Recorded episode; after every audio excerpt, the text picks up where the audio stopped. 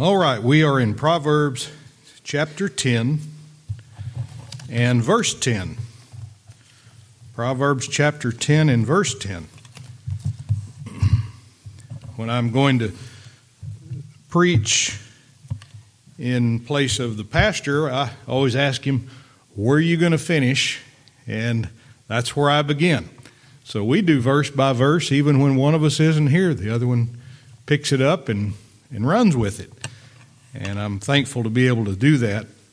So far in chapter 10, we've studied single verses that each contain opposing truths. One truth describes doing good and its result, and the other truth in the verse will describe doing evil and what its result is. And tonight's verse departs a little bit from that trend because we're going to see one evil thing and its result, followed by another evil thing and its result. Now let's read the verse, verse first. It's Proverbs chapter 10, verse 10, if you're just tuning in. He that winketh with the eye causeth sorrow, but a prating fool shall fall. Now, if you didn't know anything about what it means, winketh with the eye, what that means, or what a prating fool is, but you knew that a fall is no good and sorrow is no good, then you'll see that these two truths are not opposing one another. I was very surprised that there was one translation, which I've sometimes consulted, that made the second part of this verse into something positive, and I don't know how that happened. I just whizzed on by it. I said, that's not what I'm understanding from the Hebrew language. And so we're going to look at this word winketh. Now, as is the case with many words in the Bible, the way they were used in the day that this text was translated by the King James translators and the way we use it today are sometimes different, aren't they? And so when you look at the word winketh, what's the first thing that comes to your mind? you some of you are probably doing it. You're practicing it right now. Is that, that one eyed wink, right? Okay. Well, it comes from a Hebrew word that means to pinch or to nip. And the idea would be pinching a loaf of bread off. And to do that, your hand has to close and pull, doesn't it? In our culture, a wink can mean many things. If it's done with one eye, as we normally think of it, it could be a sign that you're recognizing someone from a short distance, but you're not wanting to make a big scene.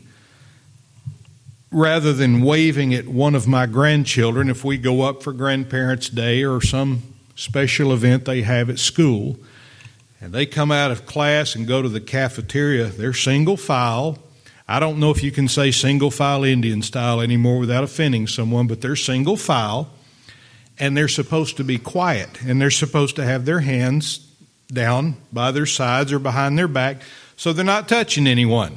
That's what you have to do with little kids sometimes. And so if I wanted to greet one of my grandchildren, well, I don't want her to break the rules. So I don't say, Haven, Haven, look, I'm here. I might just go like this. Just give her a wink. Now, that's not a bad wink. That is me showing her affection, saying, I recognize you, and you're doing a good job being quiet and staying in your line. A lot of things are communicated with that sort of a wink. Sometimes a one eyed wink is flirtatious. If a man is winking at his wife, why, he's showing her affection, maybe even flirting with her. Now, if a man winks at another man's wife, he's asking for a bloody nose. So you wink at your wife, don't wink at someone else's wife. I don't think that we have to say that, but I did. Now, looking at the Hebrew word, it doesn't tell us that the wink is with one eye or two eyes, but it does tell us how the wink is done. So, whether it's done with one eye or two eyes, it's the pinching of the eye or the eyes together, perhaps even without closing them. See, there are different levels of, of a pinch, aren't they? There's a just a real subtle pinch, and then there's the kind that my mother knew how to do. And I knew to obey that one because the next thing was outside the church, and I didn't want to go to that conference, so I obeyed the pinch. And that's the same way with a wink. There are different kinds of winks. So, what we're going to look at tonight is not what we think a wink is, but what the Bible says it is, and try to stay true to the original language here. So, just a little bit different than what we might assume. In fact, if we winked with two eyes, we might call that squinting or blinking. So, just keep that in mind. All of it goes together here with the word wink. Now, let's look at where else winking is used in the Bible so we can learn a little more about it. In fact, we have an advantage tonight because about a year ago, and yes, we've been in Proverbs over a year, and we're going to be in Proverbs over another year. I can promise you that if the Lord allows. But in Proverbs chapter 6, verses 12 through 13, we read, A naughty person, a wicked man, walketh with a froward mouth he winketh with his eyes. He speaketh with his feet. He teacheth with his fingers. And we noticed in there the phrase winketh with his eyes. So we learned there that winking is not limited to one eye because it says eyes. But it just as well may be done with two eyes. And what we also learned from that teaching that helps us tonight is that winking with the eyes was one of the behaviors of a naughty person, a wicked man. So this isn't cute when it's done in the Bible. This is wicked and it's naughty. The psalmist David, who is the father of the, the earthly author here, Solomon, the psalmist David wrote, if you'd like to write down Psalm 35, verses 19 through 20. Psalm 35, verses 19 through 20. David wrote, Let not them that are mine enemies wrongfully rejoice over me, neither let them wink with the eye that hate me without a cause. For they speak not peace, but they devise deceitful matters against them that are quiet in the land. So it's very clear that David was writing about his enemies, and David's enemies are God's enemies. The Bible tells us David was a man after God's own heart.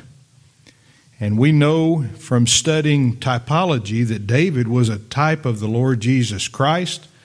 If you've been with us very long in the church, you've heard some teaching on that. If not, hang around. You'll hear some more of it. So, in that psalm, in that passage, there were three things that accompanied David's enemies who winked the eye at him. One, they hated him without a cause. In John chapter 15, Jesus was teaching the disciples about the world and about how when they went out, they would be shamefully treated. They would not be treated as heroes. There would not be parades for them. And some have the wrong view of the Christian life, believing that it's going to be a glorious time. It won't be on earth, it will be in our hearts. Our glorious time is awaiting us. But down here, Jesus said, You're going to suffer, you're going to have tribulation. So hang on. And that's what he was teaching them in John chapter 15. And he taught them that they would be shamefully treated by the world.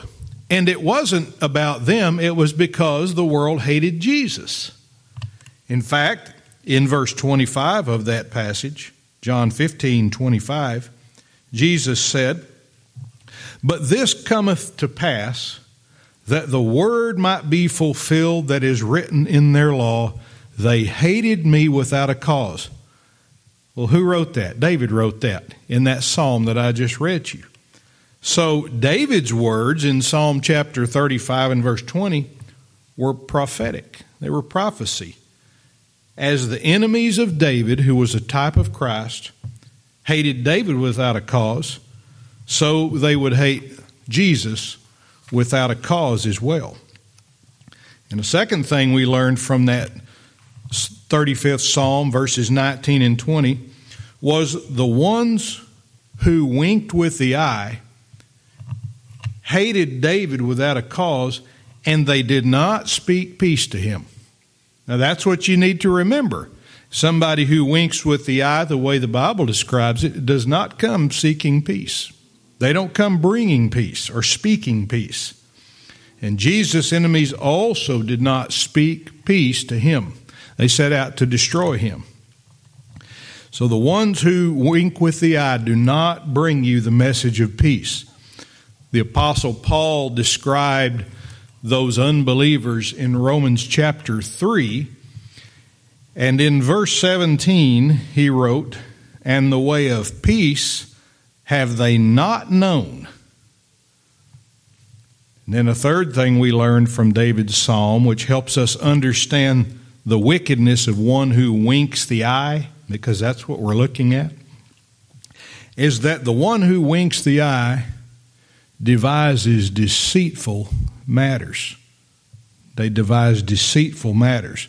So that same winking of the eye that could convey affection to one can also be used to commit deception against another. Between the two of us, Brother Fulton and I have probably over 50 years of combined experience in interview and interrogation of criminal suspects. And I can tell you from the thousands of criminals I've interviewed in my career that their bodies give them away long before their mouths give them away. And we look at we look head to toe for certain types of changes in behavior. Everybody's nervous when they're interviewed by the police. That's okay, but we're looking for behavioral changes, and some of those changes happen in, in the eye and the mouth and the nose and the face, and they're called microfacial tremors. You don't notice them unless you're trained to look for them. And so that winking of the eye is just one of a laundry list of things we look for for people who are being deceptive. And when David's enemies winked with the eye, and this is the most nefarious part of it, is that they winked with the eye and tried to convince him everything is okay. How many times did Saul try to kill David with the javelin? He said, Play that harp for me, David. David thought, Good, I'll play this harp and it'll soothe my king. And the next thing you know, here comes a spear flying across the room. But David's enemies were many. And when they saw him and winked with the eye, they weren't showing him affection or love, they were showing him contempt and hatred. They were giving him what we might call the stink eye. I'll tell you who had the best stink eye of all time. Festus from Gunsmoke. And Richard say, Amen. I can hear it all the way from Indiana right now. I've seen that that stink eye before. And the persons who give it don't even know they're doing it. It's very subtle, but it's very noticeable if it's if it's being done to you. The difference between the stink eye or this wink, this contempt, contemptible wink, is not much. All you've got to do is squint just a little bit to do the stink eye. When I had a private business, I was speaking to a civil attorney some people call them ambulance chasers. I just call them civil attorneys. About how some attorneys are despicable if they use deception to win their cases. Now, I'm all for having a good attorney. If you ever get in trouble, you get you a good attorney to make sure your rights aren't violated, to make sure you get due process of law. You have all those rights. But the line gets crossed when an attorney, and it doesn't matter if it's a prosecutor or a defense attorney, crosses the line and does something unethical, uses deception to try to win the case, to get a guilty verdict or to get a not guilty verdict. And so I was talking to this attorney about how attorneys who use deception to win their cases and to win large amounts of money that they're despicable. And you know what he did? He gave me the stink eye. He didn't even know he was doing it. He squinted those eyes just a little bit, and I knew I'd hit a nerve. And then he answered my statement by saying, well, maybe some of those attorneys have gone too far to turn back now. He didn't realize he just confessed to me that he does it and why he does it. And I didn't I didn't continue on with it. He probably didn't realize what he had just done. All right, well, having studied the deception and the hatred behind this wink, let's see if there's any good that could come from winking with the eye in the way the Bible describes it, the way the Hebrew language uh, tells us, or how it tells us our context. It's not the affectionate wink, in other words. Looking back at your text in verse 10, Proverbs 10 10, it says, He that winketh with the eye causeth sorrow. Well, that's no good at all, is it? Of all the words available to describe the outcome of winking with the eye, we read that it causeth sorrow. And the word sorrow is also translated as the word wound in one verse, and that's found in Psalm 147 3, where it says this about the Lord He healeth the broken in heart and bindeth up their wounds. Or you could say, bindeth up their sorrow. Well, what is one of the things that causes sorrow? One who winketh with the eye. The Lord has thankfully and graciously bound up many wounds that people had, wounds that you can't see. They're not physical, they are sorrow caused by people who winketh with the eye. When a wicked person winks with the eye, he causes wounds. He causes spiritual wounds, emotional wounds, sometimes even physical wounds. And he winks with the eye to try to convince his victim that he's oh what he's saying is okay, but he knows it's not. He really despises his victims and takes advantage of them. David wrote about sorrows, the same word used here in Psalm chapter 16 and verse 4. Psalm 16 and verse 4, where he said this about the evil people Their sorrows shall be multiplied that hasten after another God. Their drink offerings of blood will I not offer, nor take up their names unto my lips.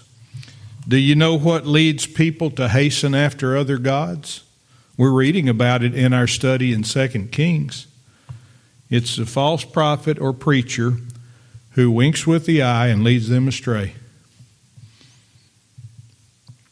Winking with the eye is hatred and deception more than it is just a facial movement. And it's the indicator of a wicked heart. Now let's look back in our text. In verse 10, the second part says, But a prating fool shall fall. Now we have the great advantage of having studied the prating fool last week. The same phrase, but a prating fool shall fall. And although the word but is used here, don't think that it's contrasting winking with the eye with the prating fool as being one is good and one is evil. However, I believe the argument could be made that the one who winketh with the eye is a prating fool, and a prating fool is one who winketh with the eye. They're both negative, they're both evil, and one very well may lead in to the other. After all, the one who winketh with the eye and causeth sorrow doesn't suddenly spout words of wisdom out of his mouth, because those don't bring sorrow, and they don't bring a fall. They're both sins. And this verse, if you want to make a separation in the two phrases here, he that winketh with the eye causeth, causeth sorrow, but a prating fool shall fall. And here's how, what you might uh, write in your notes, or this is how you might describe it. The verse tells how winking the eye causes harm to others. But here it shows how a prating fool causes harm to himself. It says, He shall fall. Not only is the person who's wounded by this one who winks with the eye going to have sorrows, but the, this prating fool shall fall if they are the same person. And I believe a prating fool is also one who winks with the eye, although that's not his only characteristic. And these are the same words we learned about last week in verse 8 remember, just to refresh your memory, memory, we learned that a prating fool was one who talks too much. He's a know it all and will not receive instruction. He puts himself out there as an authority figure on something over which he has no authority. And the English word prating is used only twice in the King James translation in the Old Testament. And both of those uses are in this chapter. However, the Hebrew word for, for prating is used a bunch of times in the Old Testament. And it's usually translated as the word lip. And I think you remember that from last week. It's also translated as the word brim, B R I M, edge, E D G E, and brink, B R I N K. And while there are several other English words that are used in place of that Hebrew word. Let's think about a prating fool in terms of the words brim and edge and brink. These words give us the idea of coming right up to the edge of a boundary, but not crossing it. And even the word lip, which is used more often than the other words that I just mentioned, the lip is a boundary. It's the gate between what's outside your mouth and what's inside your mouth. And a prating fool doesn't keep that gate closed very often. The words just come out. They they cross the boundary and the problem is they're not true. But along with other things we've learned about the prating fool, we may learn that the prating fool's words come right up to the edge of the boundary of truth. So they've come out of his mouth and they come right up to the edge of the boundary of truth. In other words, they almost get there. Now, who does that sound like in the Bible? It sounds like the devil, doesn't it? The worst counterfeiter, but the most successful counterfeiter, at least in his own right, that we've ever known of. And the prating fool's words may even contain some truthful statements in them. That's what makes them so evil. But as a whole, the prating fool's words come up to the border of truth without actually crossing and be, being truth. The prating fool occupies pulpits all over the world telling people there are many ways to be accepted by God. What's the truth of his statement? The truth is that we have to be accepted by God. We're not just automatically accepted by God. Something has to be done for us to be accepted by God. But the prating fool says there's more than the one narrow way. He says, Oh, no, no, no, no. No, Jesus is good. He's good. But there are these other ways that you can come to God too, depending on what your religion is. That's the prating fool.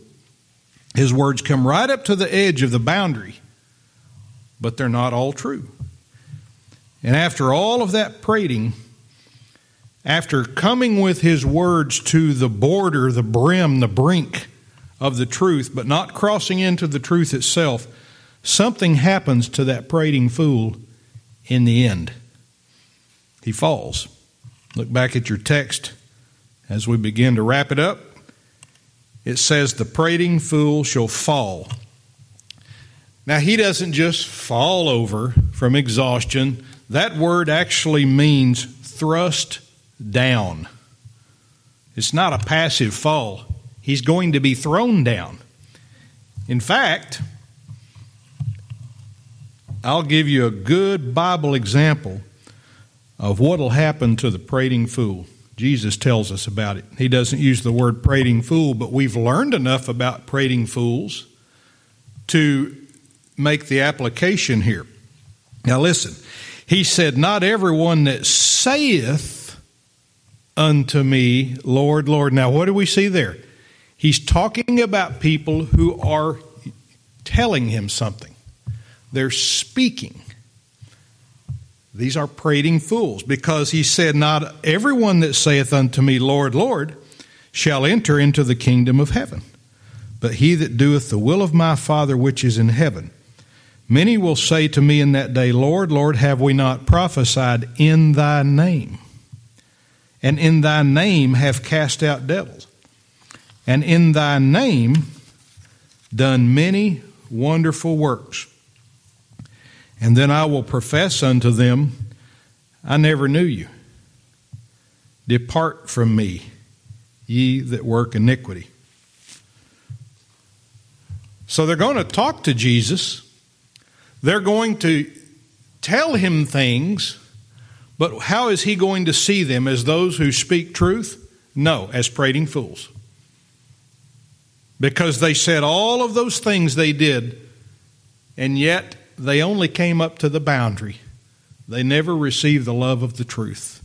They never put their trust in Him. They did all of these things in His name, and that's the problem with most religions today, especially right here in the United States.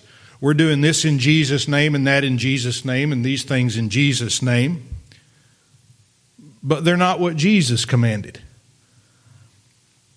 And those prating fools are not just going to fall down. Remember, the word fall is to be thrust down. But according to Revelation chapter 20, it says, Those who weren't found written in the Lamb's book of life, death and hell they're all going to be cast into the lake of fire. Did it say they're just going to fall aimlessly into the lake of fire? No, it said death and hell shall be cast into the lake of fire, and this is the second death, and that is the end of the prating fool. Thank God. We'll never have to put up with him again. All right. Let's be dismissed in prayer. Father, we're thankful for the good attention of those who were here and those who were online. And Lord, above all things, we desire to be fed by your word. And to the extent that was done tonight, Lord, we're so thankful. And Lord, I pray if there's any confusion, any uh, misunderstanding, Lord, that'd be cleared up. And you take away from us all things that are not useful and just leave us with the truth of your word that we've read tonight. And we pray it in Jesus' name. Amen.